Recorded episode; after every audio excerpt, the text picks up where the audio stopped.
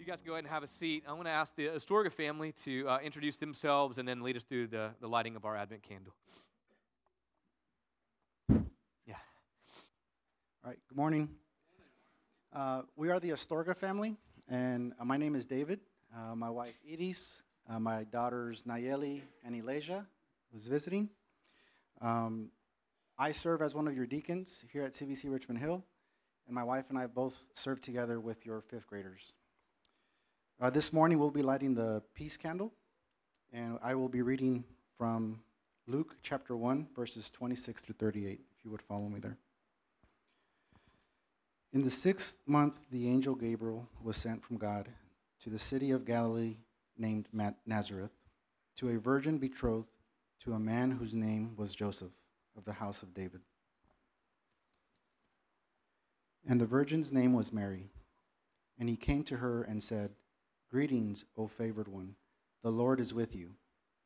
But she was greatly troubled at the saying, and tried to discern what sort of greeting this might be. And the angel said to her, Do not be afraid, Mary, for you have found favor with God. And behold, you will conceive in your womb and bear a son, and you shall call his name Jesus. He will be great and will be called the Son of the Most High. And the Lord God will give to him the throne of his father David. And he will reign over the house of Jacob forever, and of his kingdom there will be no end. And Mary said to the angel, How will this be, since I am a virgin?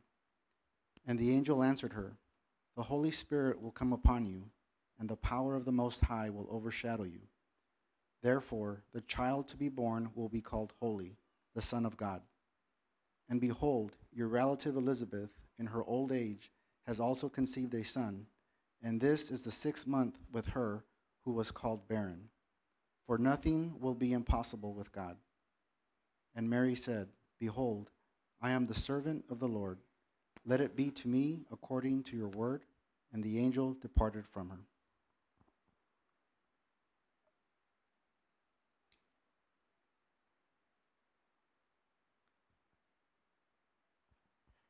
Thank y'all so much. All right, that's our text for today. Um, I'm not going to talk about what happened yesterday. Um, but yet, Kayla has worn a jersey on the front row. Um, so I don't mind playing some board games. Uh, I'm not a huge board game person. Some of you may be. Um, but there is one board game, uh, it technically is a board game, it's made by Hasbro, uh, that I refuse to play absolutely despise it, won't go near it, don't want to play that game. And it's the, it's the game Jenga. Anybody play Jenga? Like, it's the absolute worst. Like, I refuse, I despise Jenga. And, and, usually for two reasons. Okay, first, I think due to the, the volume of caffeine I consume, like, I have this little micro shake, you know, and, and it's naked to the visible eye until I approach a Jenga tower, you know, and everybody can see it. And then, but, but mo- mostly I don't like Jenga because of the uh, steep anxiety it tends to create in everybody that's playing. You know, it's just like this heightened level of anxiety. Everybody knows this is going to be the turn, you know, where the tower comes crumbling and then blocks are going to spray like shrapnel and inevitably somebody has to go to the hospital. You know, it's just, I just don't like it. It's just not a game that I enjoy. But as I think about Jenga, I often think that, that we unfortunately treat our faith like that Jenga tower.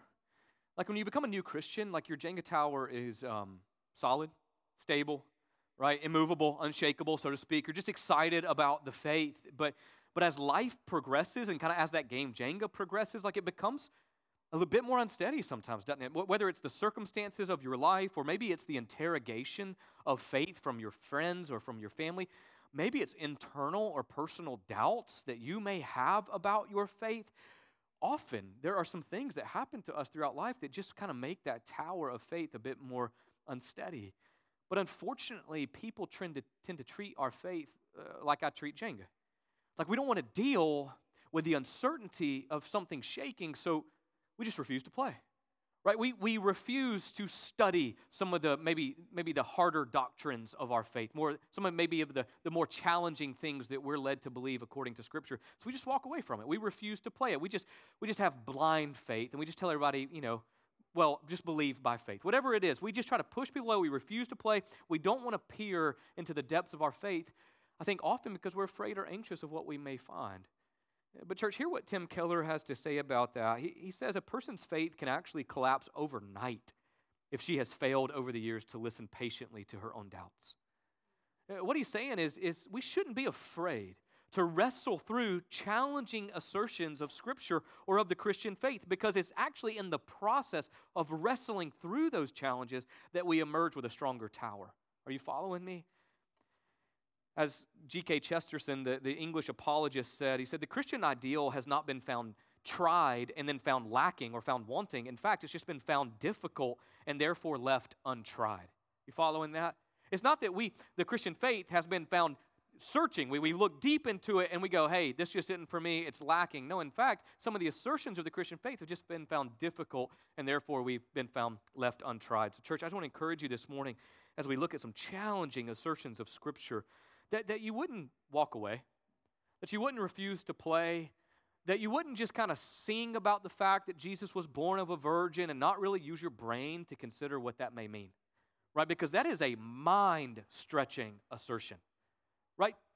Because that doesn't happen. It's impossible, you know? And, and yet we have assumed that, yeah, oh, yeah, that's for sure it's taken place, but we've never really wrestled with, with the significance of that event. But our text today is going to force us to play. You have to approach this tower. But here's what I got to say the doctrine of the virgin birth is actually a foundation of our faith. If you accept it and you believe in it, it can create a pretty strong tower of faith. But if you deny it or you reject it, your faith will come ta- uh, shattering down. And let me explain. To deny the virgin birth is to actually compromise the authority of the Bible which clearly asserts it. Okay? To deny the virgin birth is to deny the divinity of Christ. And on the same hand, to deny the virgin birth is to deny the humanity of Christ. To deny the virgin birth is to deny the Son of God, who is the only one more powerful enough to take the sins of humanity upon himself, right? To deny the virgin birth is also deny the Son of Man, who was sinless enough to actually be a perfect substitute for the sins of all humanity. Church, to deny the virgin birth is actually to deny the gospel. So we have to study. We have to lean in. We got to play. We've got to turn this thing over and ex- examine it. And I pray that what you find is actually a, a pretty strong faith because this is an incredible doctrine that we need to discuss. So, first thing I want us to look at in our text is the unexpected context. Okay, the unexpected context. Our text opens in verse 26 saying, in the sixth month. Or the sixth month here refers to Luke's previous narrative that we looked at last week namely the angel Gabriel being dispatched to Zechariah and to Elizabeth to announce that Elizabeth would bear a son named John, who we know would go on to be John the Baptist. So, what Luke is saying is in the sixth month of Elizabeth's pregnancy with John the Baptist. All right, let's keep reading. The angel Gabriel was sent from God to a city of Galilee named Nazareth. Y'all, this is unexpected context because Nazareth is a, is a nobody town. It's, it's in the middle of nowhere. And I don't, I don't mean for this to be inherently mean to all four of our people from Sunbury, but it's a pretty good comparison. Okay, when you think of Nazareth, you probably need to think of Sunbury. And some of you are looking at me blank. You're like, where's Sunbury? That's the point, okay? Because you from Sunbury, and I see a couple of you, you from Sunbury, when you meet somebody new for the first time and they somebody asks you, where are you from? You don't say Sunbury. Because then you have to spend the next 10 minutes explaining where Sunbury is. No, you say, I'm from Savannah, because you want to avoid the awkwardness of explaining where Sunbury is. Y'all, that's Nazareth. Nazareth is in the middle of nowhere, and an angel is dispatched to an unexpected context in the city of Nazareth. You would think that an angel is going to be dispatched to the religious center of the world, Jerusalem. That's where the throne of David was. That, that's, that's where all of the religious priests are. That's where the temple is. But no, that Gabriel doesn't go to Jerusalem, Gabriel goes to Nazareth. It's an unexpected context. Let's keep reading. To a virgin betrothed to a man whose main name was Joseph of the house of David, and the virgin's name was Mary. Now we have some more unexpected context, right? Gabriel's not sent to royalty, he's not sent to some uh, mover and shaker of high social status. He is sent to a virgin betrothed. Now, engagement and betrothal back then would have meant a lot more than it means to us today. Right? This, this would have been an agreement made not by Mary and Joseph, but by their families. And it would have been a legal and financially binding agreement, which carries on the consequences if it gets broken. If the wife has sexual relations before that marriage is, is, is completed, then the penalty is death according to the law of Moses. And here we have an angel dispatched to a, a virgin betrothed. And the fact that she's betrothed probably means she's not quite yet suited for marriage, which means she's probably not at the age of, of reproduction yet. So most scholars believe that you're looking at a 12, 13, maybe 14 year old girl here in Mary. And to put a cherry on top, just in this unexpected context, y'all, her name was Mary. And I'm not trying to hate on the Marys in the room. All I'm saying is if you've read the New Testament, how many Marys do you see in there? Right? It feels like every other female throughout the New Testament is a Mary. Like it's just a, it's just a common name to a common girl in a common village out in the middle of Judea, got visited by an archangel by the name of Gabriel. Y'all, this is totally unexpected context. But where I want to spend a majority of our time this morning is by looking at the unprecedented conversation. Because out in the unexpected context, we have an unprecedented conversation. Look at verse 28. And he came to her and he said, Greetings, O favored one. The Lord is with you. But she was greatly troubled at the saying, and she tried to discern what sort of greeting this might be. Can you picture poor Mary here? Common girl, unexpected context, sees an angel. Have you ever been out in public before and you see somebody kind of out in the distance, but they're, they're moving towards you and they're, they're, they're waving, and you think, I don't know if I know them, but I don't want to be rude. So you put up your hand, and as soon as you start to wave, you have the thought of, oh no, what if she's waving at somebody behind me? And you look behind you and you go, oh my gosh, I'm in the middle of some people waving one another. You ever been in that situation? Is this me? Don't you just want to melt into the floor? You know, that's how I picture Mary here. I'm like, can, are you talking to me? Like, could you possibly be engaging me? How could you be talking to me? And it's an unprecedented conversation because he tells her, You are favored. Look at verse 30. He says it again Do not be afraid, Mary, for you have found favor with God. He's like, No, I am talking to you, Mary. This unexpected nobody from nobody Nazareth, I am here to talk with you. And it's you that has found favor with God. It means grace. Face, grace has been bestowed upon Mary. And we need to pause here. Because the fact that Mary has found grace with God or found favor with God, church, it has nothing to do with Mary's special worthiness, her own particular piety, or her own holiness of life. She has not merited or earned a visit from Gabriel. It's only because of God. It's only because of God in His grace, who has sovereignly selected and sovereignly chosen Mary for this particular purpose. And this is how He works, right? This is consistent with the nature and the character of God. He always chooses people and chooses things that are totally unexpected. Why? Well, listen to what Paul says in 1 Corinthians chapter 1, verse 26. He says, Consider your calling, brothers and sisters. Not many of you were wise according to worldly standards. Not many were powerful. Not many were of noble birth. But God chose what is foolish in this world to shame the wise. God has chosen what is weak in this world to shame the strong. God chooses what is low and despised in this world, even the things that are not, to bring to nothing the things that are. Why? So that no human being might be able to boast in the presence of God. Church, God works by grace. God bestows favor on his people, not because the people have earned it or merited it, because God is gracious. And the reason that God is gracious is so that no one may boast, as Paul says in Ephesians chapter 2. So Mary was favored because of God's grace, not Mary's personal piety. And I don't mean to be unnecessarily offensive here, but this is where we have to, to kind of draw a line in the sand with some of our neighbors in the faith. Because the Latin translation of the Greek version of the Bible, called the Vulgate, the Latin Bible, translate this greeting from Gabriel to Mary as Hail Mary, full of grace. And the belief is that Mary, within and on herself, because of her own personal holiness, because of her own personal piety, she is now a source of grace for other people. So people can now approach Mary in prayer. Church, no. No.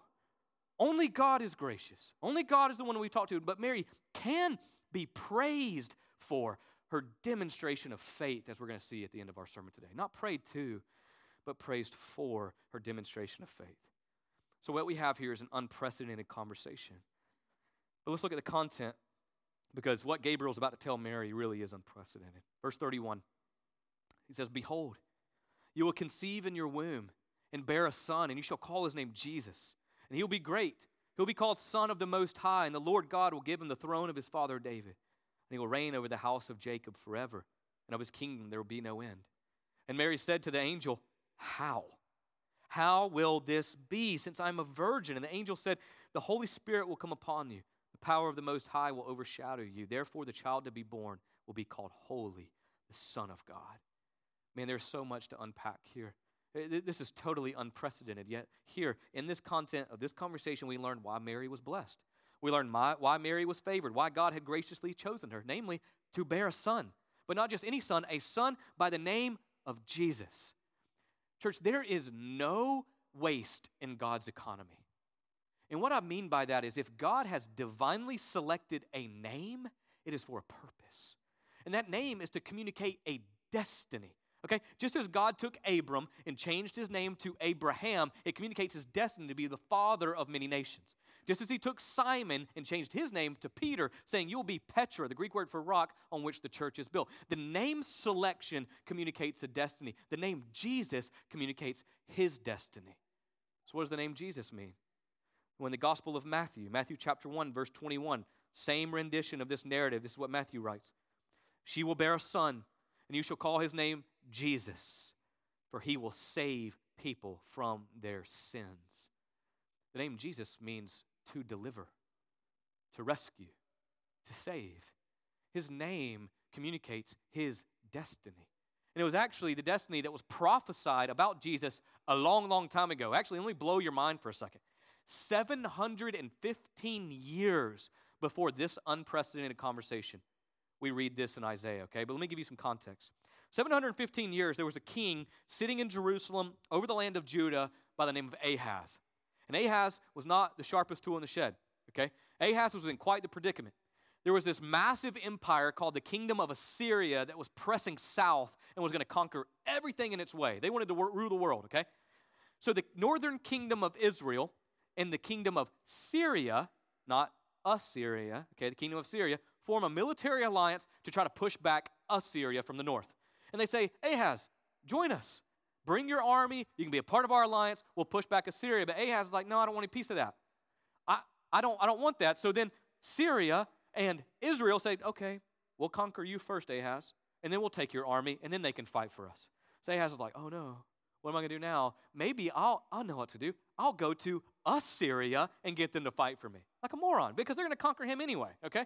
And God intervenes in that moment in Ahaz's life by sending the prophet Isaiah.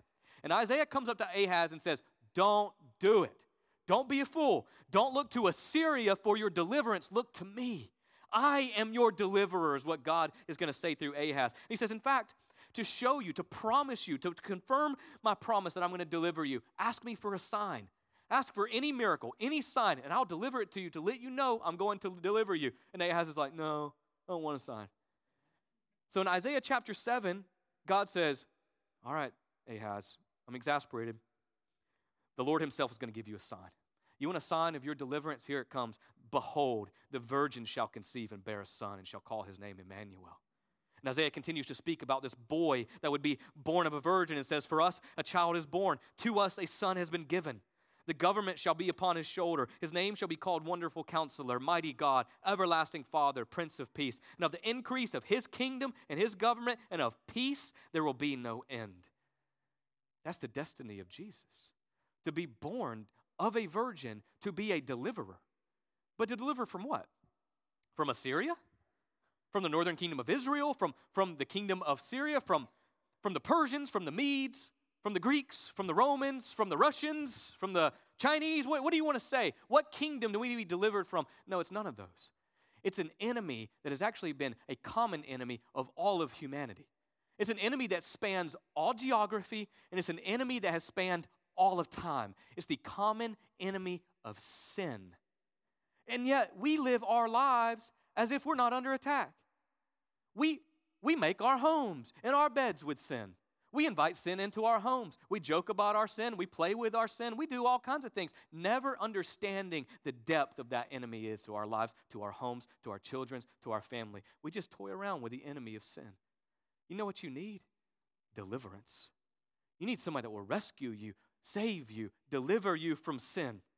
So let's talk about sin for just a moment because I know you wanted to be encouraged today. As we all know, man, mankind represented by Adam and Eve, were created in the image of God. Right? We've talked about this ad nauseum. In the image of God, in the image of, of his moral purity, of his righteousness, of his holiness. But when Adam who was a representation of all mankind, sinned. That image of God was corrupted right? And because that image was now broken, a separation occurred. There was an immediate consequence between the image of God, because the image of God cannot be in fellowship or relationship with the image of sin. So, illustrating this division that took place in the Garden of Eden, God kicked them out, kicked them out of his presence. Kicked them out of his wholeness, kicked them out of a world that was perfect in harmony and peace and love and joy and hope, everything that was good. He kicked them out and then put these things called cherubim massive angels with flaming swords at the gates, allowing, not allowing them to return. There was a separation that occurred. But what's really important for us to know this morning is that Adam was made in the image of God. But all of Adam's descendants after he sinned were made not in the image of God, but in the image of Adam, right? Adam had a son named Seth. Seth had a son named Enosh. And they were all made in the image of Adam. This is the doctrine or the Jenga block called original sin. I actually prefer the phrase inherited sin. And it's the teaching of Scripture that we have all inherited the guilt and the nature of sin through Adam as our as generations upon generations upon generations, because Adam was mankind's first representative. It's what Paul writes about in Romans chapter 5. Romans chapter 5, verse 12, he says, Therefore, just as sin came into the world through one man, and death through sin, and so death has now spread to all men because all men have sinned. He says it again in Romans chapter 5, verse 18.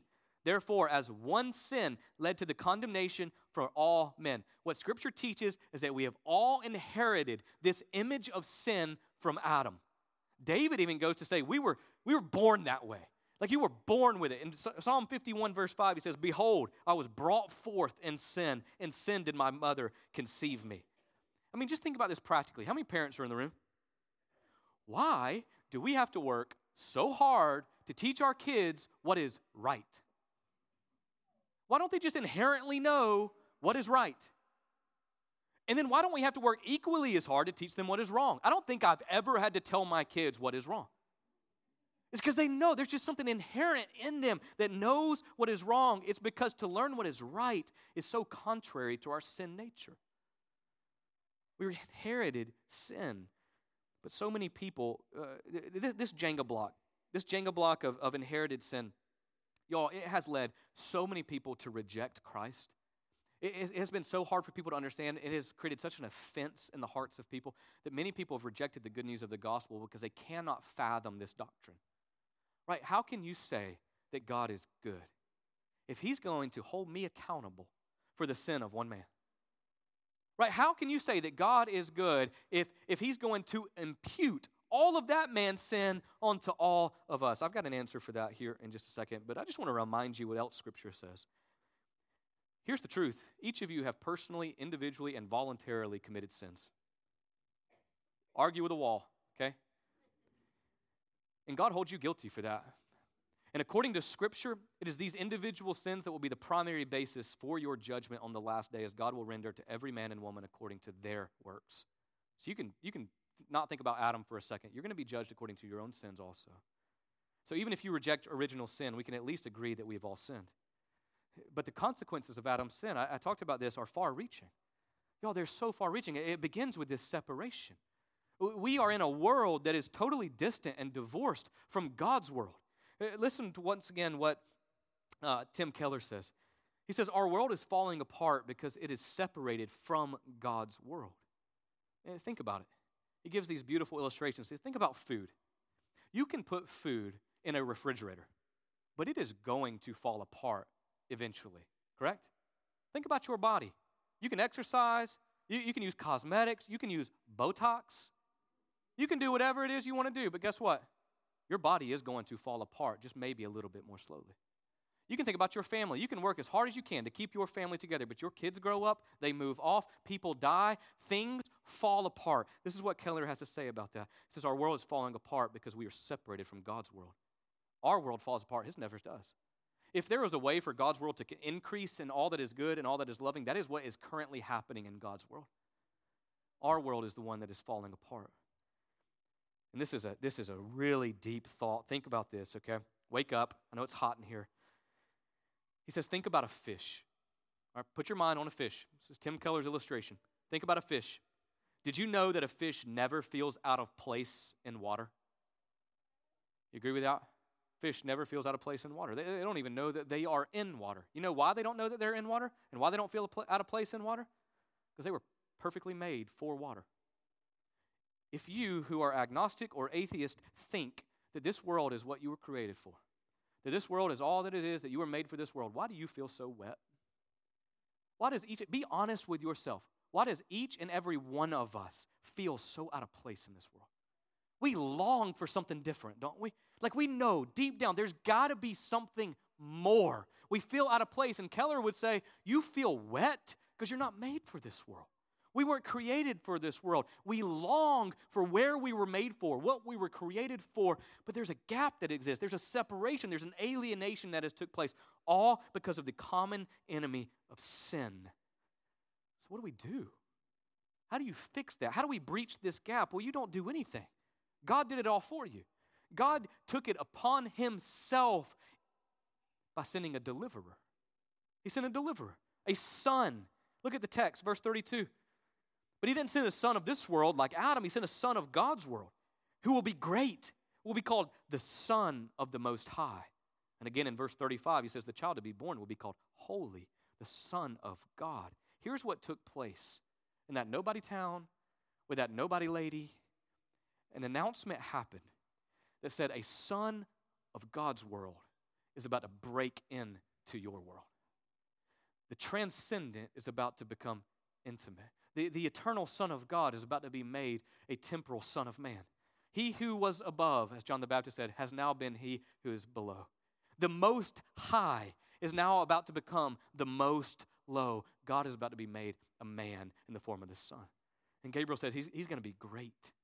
In this Jenga block, this doctrine of the incarnation, of God becoming man in the person of Jesus Christ, this Jenga block has been rejected by many. Eh, many say it projects a God that is too weak, of, too, too unworthy of worship. Right? Like, why would God, who is eternal and, and forevermore, stoop so low to actually come to be a part of this world? That God's not worthy of worship. That's how people reject this. But, church, isn't it the very act of the incarnation that God has demonstrated his greatness? Let me give you an example. A few years ago, I heard this story about Billy Graham. Everybody know who Billy Graham is? Right? Traveling evangelist, great preacher. I, I think most people would argue he is a good, good man. Right? Good man. Lived above integrity. Uh, many believe that up to 11 million people have put faith in Christ because of the preaching of his ministry. I'd say it's a pretty good man. But one day at his ministry association uh, retreat center called The Cove, uh, custodian spilt a cup of tea onto the carpet. So she rushes into the, the kitchen to grab a rag to clean up this, this spill. And when she gets back, to her surprise, you know what she sees? Billy Graham on his hands and on his knees in his most fresh, Presley pressed suit, cleaning up that, that spill. You know, an example when you see something like that, you see that's not just a good man. What do you say? That's a, that's a great man. Someone who's willing to stoop beneath himself to do something that nobody else could do. That's a great man. Church, that's what God did. The Son of the Most High breaking into the lowliness of this world to deliver us shows us how great He is. But how He came into the world is essential. All right, follow this, this, this statement. If He did not come the way that He did, He could never have done what He came to do. If He did not come from the womb of a virgin, He could have never done what he came to do deliver all of us from our sins. So let's follow this virgin birth. Verse 34. Mary says, How? How can I give birth to a son who will deliver us all from sin when I've never known a man? She asks. And the angel says in verse 35, Well, the Holy Spirit will come upon you, and the power of the Most High will overshadow you. Uh, this language mirrors the, the creation account in Genesis chapter 1. Right? If you looked at Genesis chapter 1, verse 2, you would read this The earth was without form and void, and darkness was over the face of the deep, and the Spirit of God was hovering over the face of the waters. In the, in the same language, Gabriel saying, Mary, your womb, barren, dark, without form and void. But the Holy Spirit and the power of God will hover over you. And just as He created the earth out of nothing, He is going to create the Son of God in the virgin womb out of nothing.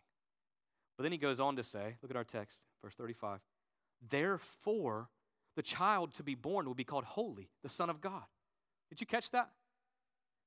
Because the baby will be born of a virgin, he will be holy. Gabriel's saying that his holiness and his title as the Son of God is directly correlated to the method of his conception. You see, being born of a virgin ensures us that Jesus, the Son of God, would be sinless. Sinless. Now, I didn't say without temptation, I said without sin. You see, up until this point, the sin nature of Adam that we talked about just a moment ago has been passed down from generation to generation to generation until in generation until all of a sudden it hits a hiccup. It doesn't go to Jesus. The sin nature that we have all inherited, it bypasses Jesus. Why? Because he wasn't born of man, he was born of God. The Holy Spirit conceived him in his mother's womb, not Adam, not a son of Adam. Because he was born of a virgin, it ensures that his nature was not a sin nature. Now, could he have chosen to sin the exact same way that Adam did? For sure. That's why Jesus is so much more worthy of praise. Jesus succeeded where Adam failed. We'll get there in just a second. Being born of a virgin ensures his sinlessness. And this, the, the scriptural writers in the New Testament are judicious to uphold this. Matthew, in his account, gives the genealogy of Jesus and says, We have Jacob, the father of Joseph the husband of Mary. He didn't say the father of Jesus, did he?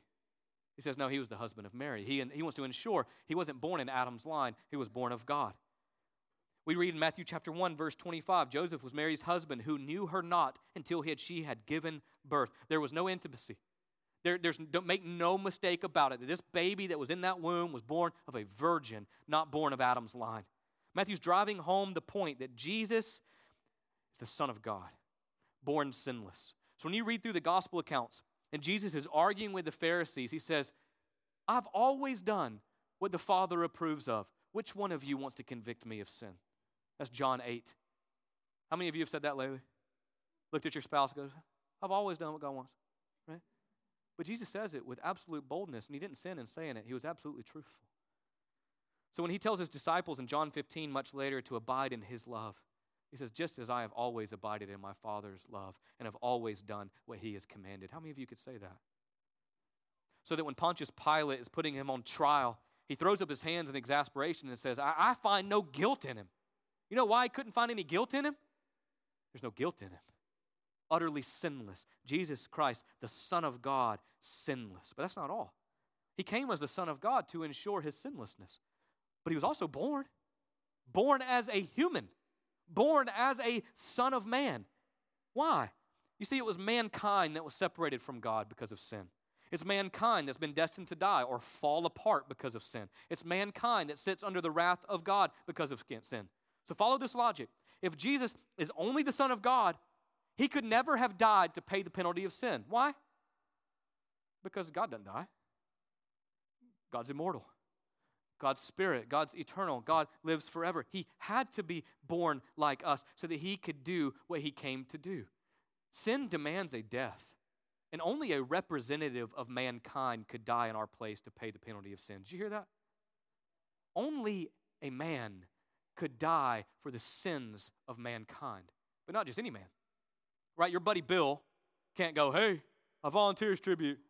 You know, I'll, I'll die for Andrew today. It can't be my mother. It can't be my grandfather. It can't be my kids. Nobody can die in my place. You want to know why? They deserve to die too. We've all sinned. We've all fallen short of the glory of God. So, any son of man alone that you want to choose to pay the penalty for sin, it, not satisfactory enough. He's not sinless enough because he deserves to die. Only someone who is sinless can be the substitute for all of mankind. So the Son of God broke into our world to die as the Son of Man. Are you tracking the doctrine of the virgin birth here? Only a representative of man. This is why Hebrews says in Hebrews chapter 2 Therefore, Jesus had to be made like his brothers in every respect, so that he can make reconciliation for the sins of the people. And the virgin birth makes two of these realities possible. The virgin birth makes the Son of God coming possible. The virgin birth makes the Son of Man possible. If he did not come the way that he did, he could never have done what he came to do. But let me quickly revisit those who just can't accept the Jenga block of original or inherited sin, right? So many people say it's unfair. Why would God, who is who's supposedly good, Andrew, you tell me he's good, why would God allow Adam to represent me? Why would God impute Adam's sin to all of mankind? Listen, you may not like the answer I'm about to give you, but it is truth. The reason God allowed that, The reason God chose that is to magnify His grace for His glory. You don't like that, do you? It's to magnify His grace. Well, how? How does that magnify His grace? Well, let's keep reading Romans 5. Paul lays it out in verse 15. He says, if, one many, if, if many died through one man's sin, which is Adam, he's talking about Adam, many died through one man's sin. Much more have the grace of God and the free gift of that grace by the one man, Jesus Christ, who died and abounded for many. Romans chapter 5, verse 18. Paul says, Therefore, as one sin, Adam's, led to the condemnation for all men, so one act of righteousness, Jesus, leads to the justification in life for all men. Here's, let me just summarize it for you. If you cannot accept the very bad news that Adam was your failed representative, then you will never be able to understand the unfathomable or the unprecedented reality of Jesus as your representative, paying your sin for all of mankind. Jesus succeeded as a representative for us where Adam failed. And if you reject Adam's failed representation for you, you will reject Jesus' successful representation for you. It's a tough truth, isn't it? How's your Jenga block? How's your tower? Because when I look at the depths of that doctrine, what it makes me do is hit on my knees, fall on my knees, and go, Oh, holy night. What a holy night. That God took it upon himself to send the Son of God to die the death of the Son of Man. But, church, if you can accept him as your substitute, when Jesus went to that cross, he says, I'm here. I'm here to be the exact representation of all mankind. I want to die for all of them so that they may live, so they may have a life restored back to God, to be back a part of this world that God created. If you can just accept that, you'll have your sins forgiven. You'll be restored back to the Father's world, and Christ will be your representative. You won't be wet any longer. Right? You won't be wet any longer. You'll be made for His world, and He'll bring you back to it. This is what Gabriel says.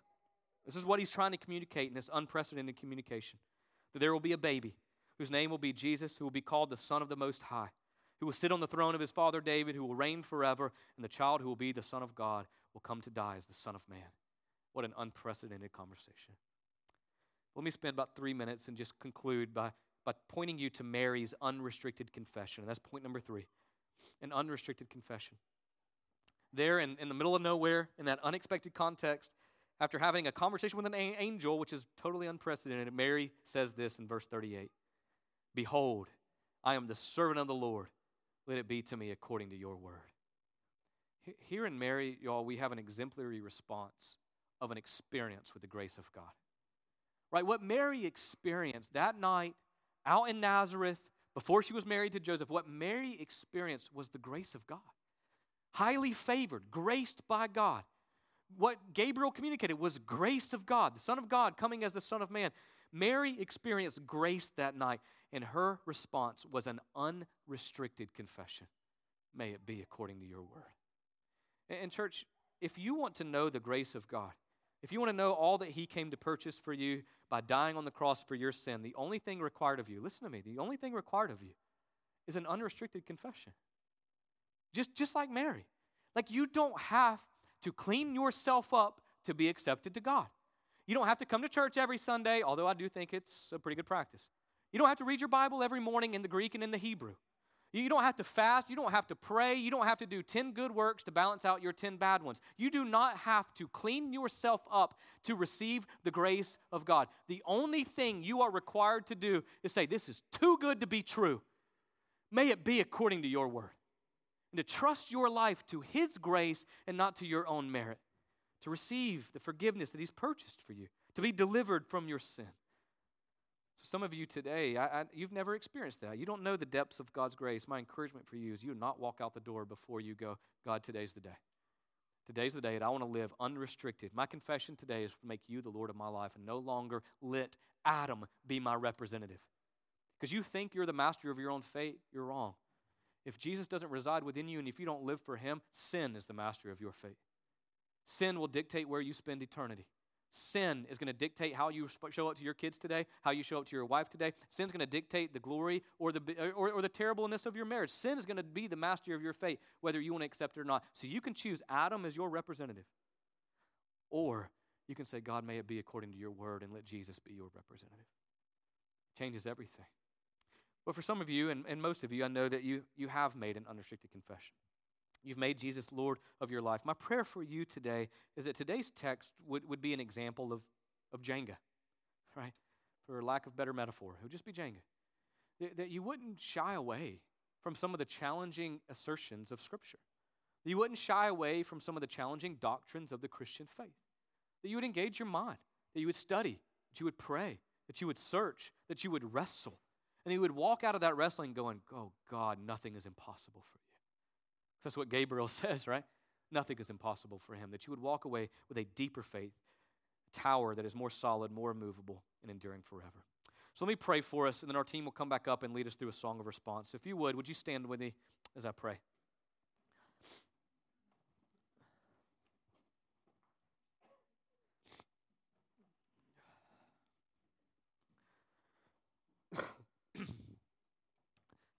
oh, Father, we're so grateful. Uh, actually, words fail to express our gratitude for what you came to do. blows my mind, Father. It, it's, it, it's mind boggling. Not just that you were born of a virgin, but that you were sinless, tempted in every way, tried in every way, just as we are. And in fact, Scripture says you had a prostitute wash your feet, but not a single thought of lust entered your mind. How? I'm amazed by your sinlessness. I'm amazed by your moral purity. I'm amazed by your strength. You could have chosen, you could have caved, you could have failed, just as Adam did. But for the joy that was set before you, you endured the shame and the cross. You just wanted to live for the Father's pleasure, to do what the Father was doing, to speak what the Father was speaking, to be an incredible representation of God. And I pray that for those that are in this room this morning who have never made you Lord of their life, who live separate from you, who live alienated from you, who live in this world feeling all wet, knowing that they're made for something more, knowing that, that their sin is the master of their fate, the ruler of their destiny, I pray they would cross the bridge, which is the cross of Christ, and step into the world that you created for us. And Father, we long. We long to see that world in its totality, in its entirety, to see with sight what we have now by faith, to let you come make all things new, which is what you promised to do. But Lord, we know that you're patient. We know that your second arrival of coming and taking us back with you is, is not delayed as we would consider delayed, but you're patient because you don't want people in this room to fail to take the, the gift of grace that is theirs in Christ. So I pray that today people would take that gift. And then for those that are Christians, I pray they wouldn't shy away from these tough things. They'd wrestle, they'd study, they'd pray, they'd read, but ultimately they'd hit their knees and they'd confess, they'd fall on their knees and confess that you are worthy of all praise, of all glory, of all honor, you're worthy of our lives. We thank you for this in Jesus' name.